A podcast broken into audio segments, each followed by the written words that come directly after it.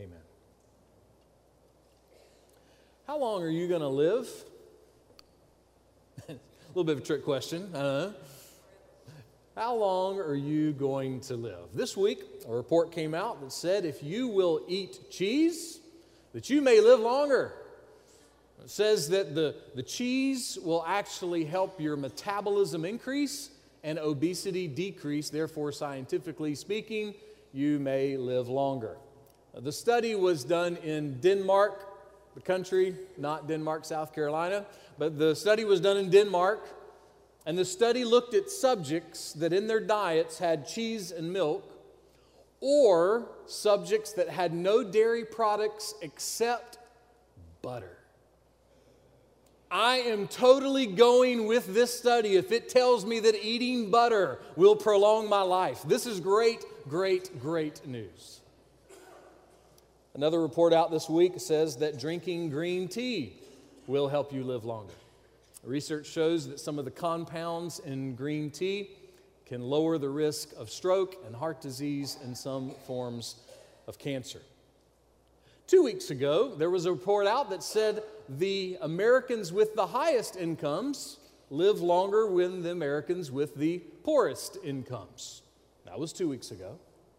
Three weeks ago, there was a report out that said you will live longer if you have this certain gene known as CD33R Siglec. If you have that gene, it's an anti inflammatory gene, you will live a little longer as the research goes. You just got it, didn't you? Right. So, do you want to live longer? Do you want to, you want to have a longer life? Well, eat butter, drink tea, be rich, and have really good genes, and you can live a longer life. But what then?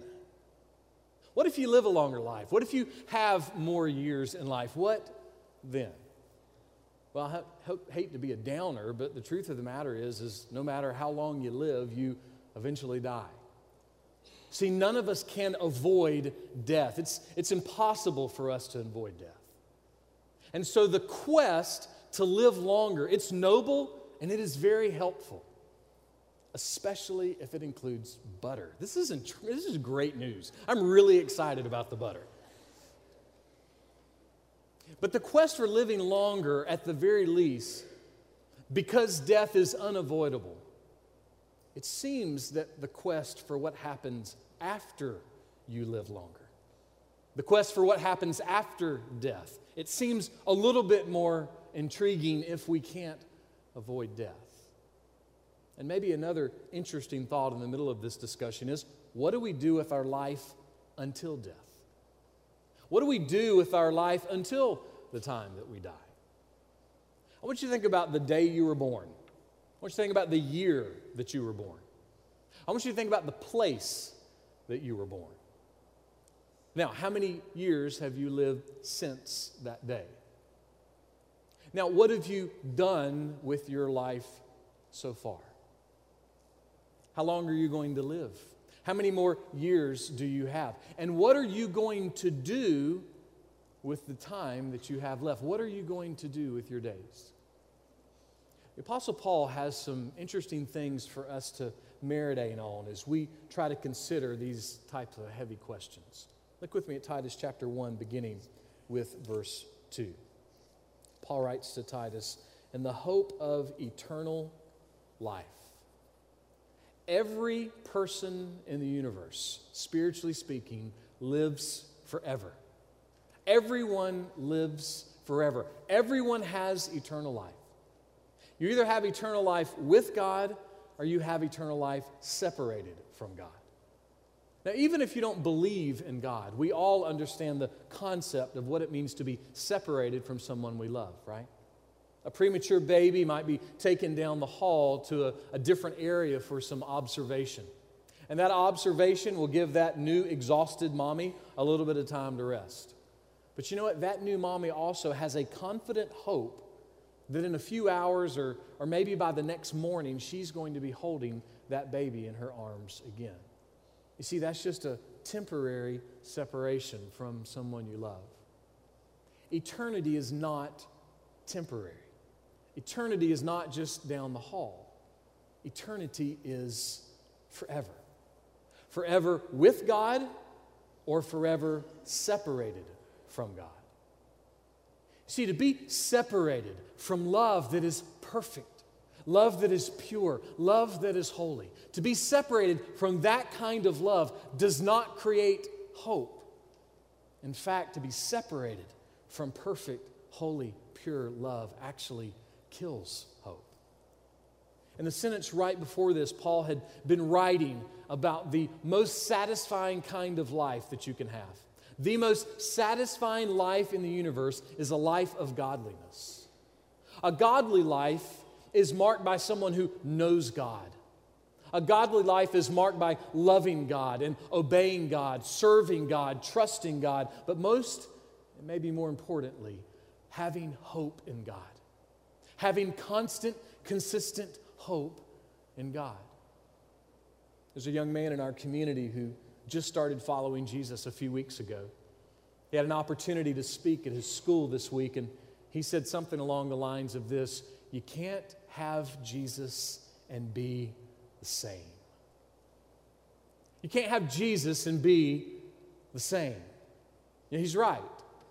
That new mom, her life changes when she has that baby. Her education, her career, her exercise goals, her, her gardening skills, her travel plans, none of those things have the same shimmer and shine that they had before because now she is holding this brand new life in her hands. Now she has a new kind of joy, a new kind of hope. What is it that Christianity offers? What does Christianity offer to the world? William Barclay puts it this way It is the offer of God's power for our frustration, of God's serenity for our dispeace of God's truth for our guessing, of God's goodness for our moral failure, of God's joy for our sorrow. And then he says this The Christian gospel does not, in the first place, offer men an intellectual creed or a moral code, it offers them life, the very life of God. That's what the Christian gospel has to offer the very life of God. If you are a Christian, you should be preaching the gospel to yourself every day. Preaching the gospel to yourself does not mean that you tell yourself that you need to, to do better and, and live better and, and have a better life. Preaching the gospel to yourself doesn't just mean that you tell yourself, well, I, I need to be more involved in the church. That's good, all those things are good. But when I preach the gospel to myself, I am reminding my heart that through Jesus Christ, I have received the very life of God. That is the gospel. That is what we keep telling ourselves over and over again. I have received the life of God through Jesus Christ. In other words, I've received eternal life.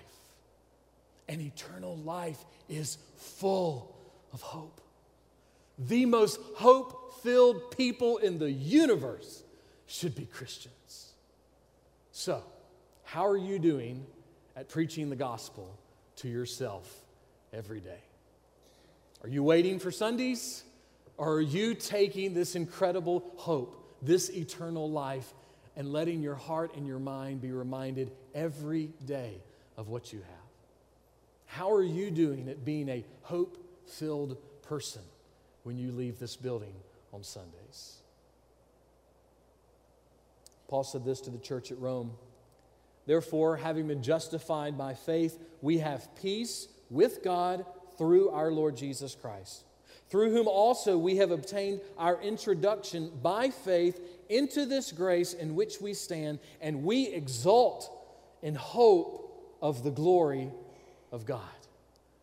Then a couple of verses later, he says this and hope does not disappoint. Hope does not disappoint. The hope that a Christian has in eternal life will never disappoint that Christian. Why?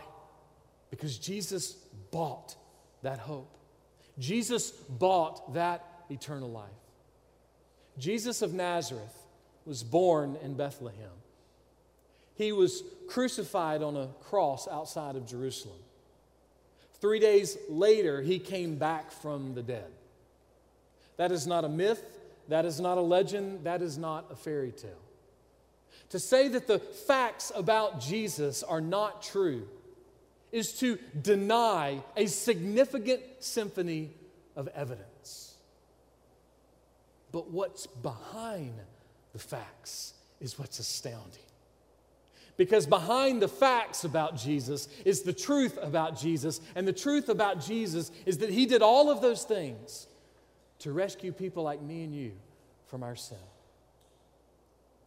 So to reject the truth behind the facts about Jesus is to reject the greatest hope in the universe. But even crazier is to claim to believe the truth behind the facts about Jesus and yet function as if you do not have hope. C.S. Lewis said it this way If you read history, you will find that the Christians who did the most for the present world were just those who thought most of the next. And then he says, It is since Christians have largely ceased to think of the other world that they have become so ineffective in this.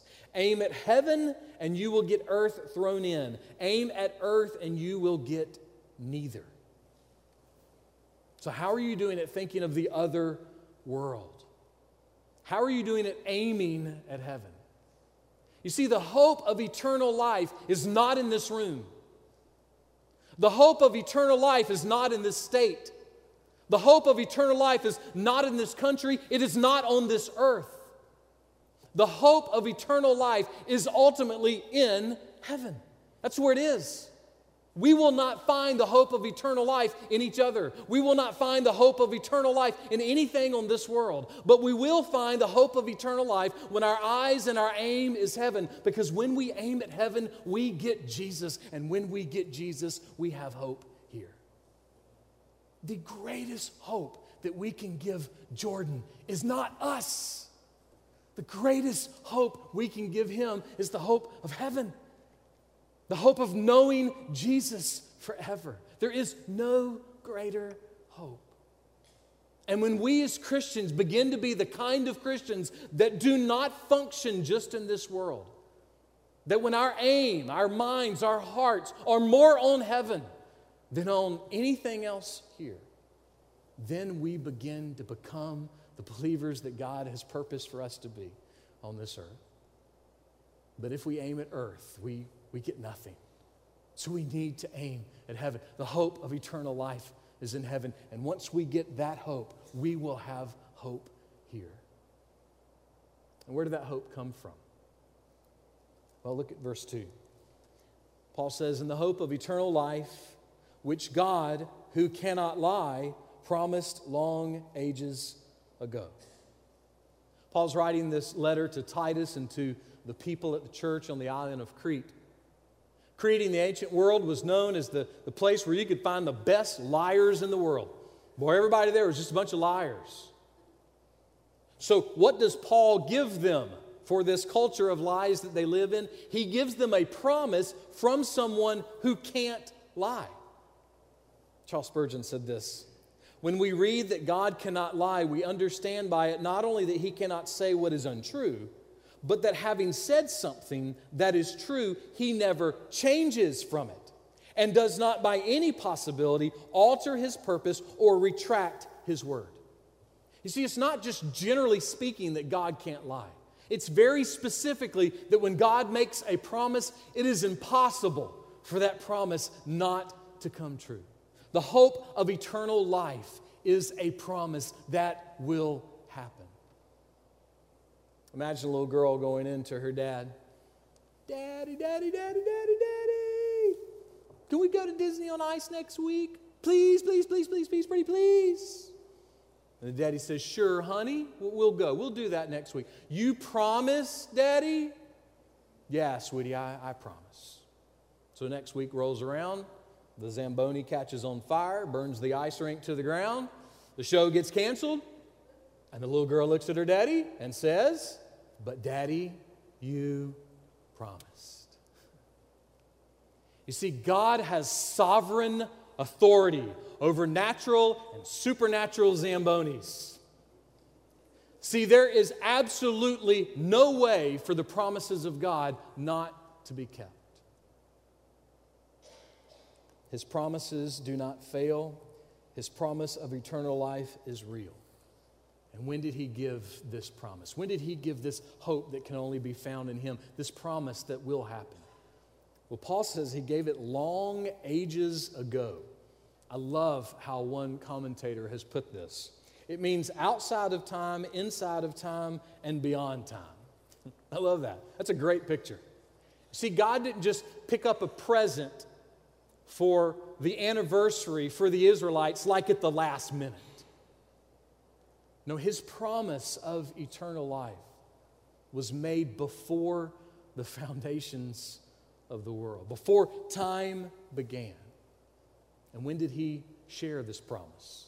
Well, look at verse 3. But at the proper time, manifested. See, for hundreds and hundreds of years, people have been singing some version of Come, Thou Long Expected Jesus.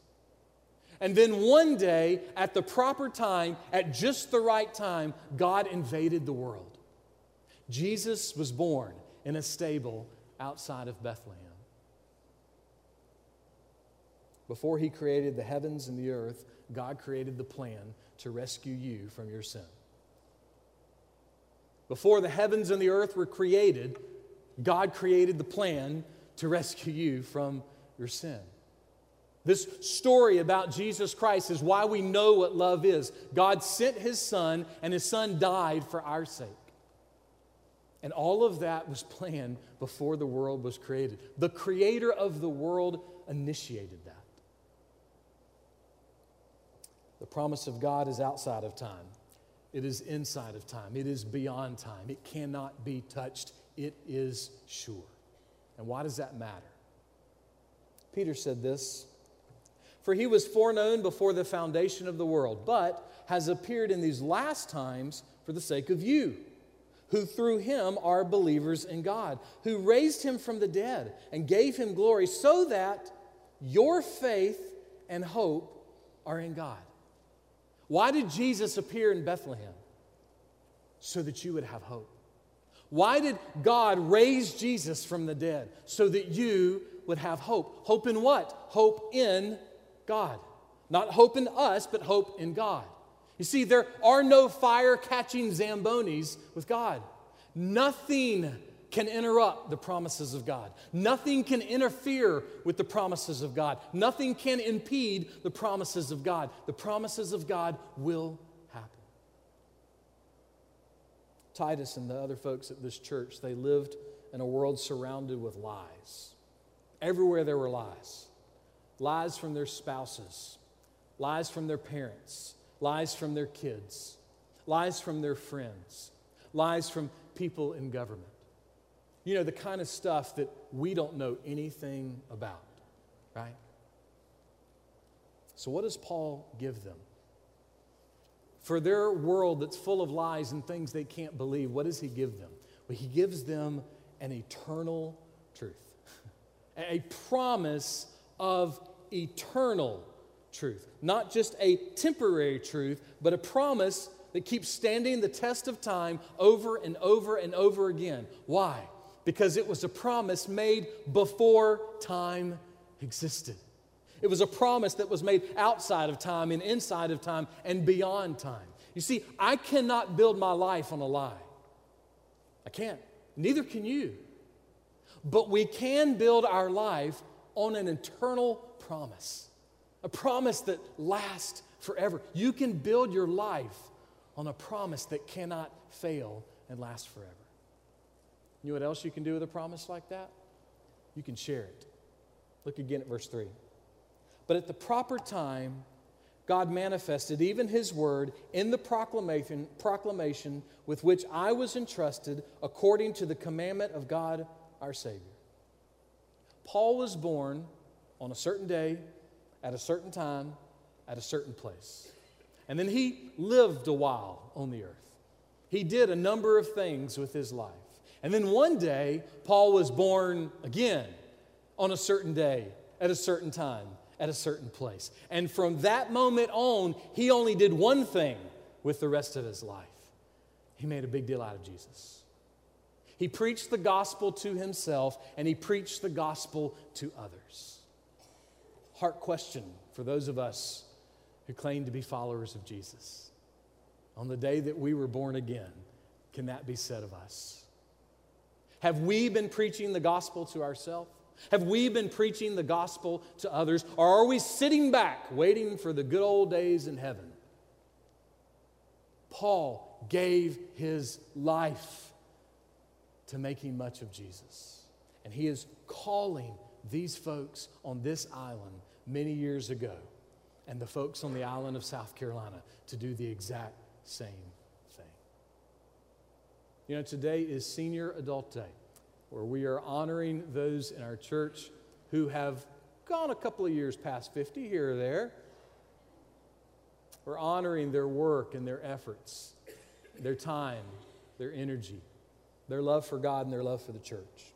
I know this is pretty self explanatory, but I'll say it just in case. Being a senior adult doesn't make you automatically a Christian. There are a lot of senior adults who are lost, a lot of senior adults who live tremendously ungodly lives, and they live to be 100. I think one of the reasons that, uh, compared to a century ago, that statistically speaking, people are living longer, I think one of the reasons is because God's being gracious and kind. He wants to see some senior adults and retired people come to Jesus. I think another reason that statistically speaking, that a century ago and now is a little different and that people are living longer is because God's being gracious to younger people. The reality is, I can look back, and as far as I can remember, there has always been at least one person, sometimes two, over the age of 70 usually, who were directly helping me love and follow Jesus. Some of those people, one of them I'll see tonight, I even call one of my best. The church needs godly older people. The church needs older people who, like Paul, are putting their affections on Jesus because the younger people need to see you putting your affections on Jesus. Because if you do, our hope is going to increase. Because we're going to see you aiming at heaven. We're going to see you aiming at Jesus, and we're just naturally going to say, that's what we should be doing now, and that's what we should be doing as we get older. You know, the concept of retirement has only been around for about 125 years. And you will not find the concept of retirement in the Bible anywhere. I heard one time somebody said that the culture of retirement has actually damaged the local church. And it said the reason it's damaged the local church is it's created in the mindset of people, well, I've hit this age, so I can't do this anymore and I can't do that anymore. The way we usually hear it in the church is something like this well, I've done my time. Yeah, float that one by God. I don't see God giving you a thumbs up on that. No, the, the reality is, is there is a great hope right now in your life, regardless of age. You might have to change how you serve. You might have to change where you serve. You might have to change when you serve. You might have to change the, the way you serve. But the concept of retiring from Christian service or retiring from serving the church of Christ, it is anti Christian to say that there is retirement for Christianity. And here's why Philippians chapter 3, verse 20. For our citizenship is in heaven, from which also we eagerly wait for a Savior, the Lord Jesus Christ. You see, we say things like this don't forget your roots, don't forget where you came from. Paul says, what? Don't forget where you're going. Paul says, be eager about where you are going. Be eager for Jesus. I heard a funny story or a funny picture of this one time. Imagine that you're going to an airport and you're going to your gate and you're about to catch your flight, but your flight's not there yet, so you're going to have to wait. So, would you go to the airport and go over in the lobby and, and find yourself a seat and go sit down in the seat? Or would you go to the other corner and set up a tent and a campsite because you planned on staying for a long time in that corner? Now, bless her heart, Karen Moore almost had to do that a few weeks ago. But generally speaking, we're only there for a little bit. We're just waiting for the plane to come in. We're not going to set up a tent in the corner. Listen, if you're a Christian, we are only passing through. Really, we are only passing through. So your time is right now. This is your time. If you're 18 years old, this is your time. You are not promised tomorrow. If you're 80 years old, this is your time. You are not promised tomorrow. Well, you're not promised tomorrow unless you're a Christian. If you're a Christian, if you're a believer, you are promised tomorrow. And you're promised the next day, and the next day, and the next day to infinity and beyond. The hope of eternal life doesn't die, it doesn't stop. Every single person in this room, everyone who can hear my voice right now, as Chuck's saying, you were meant to be right now. So, what are you going to do with your time? What do you need to do with your time? Well, you need to find Christ. And you need to follow Christ. And you need to love Christ. And you need to serve Christ. And you need to have hope in Christ. C.T. Studd said it best Only one life, twill soon be past. Only what is done for Christ shall last. Only one life, twill soon be past. Only what is done for Christ will last. Only one life, just one. Only what's done for Christ will last. Let's pray.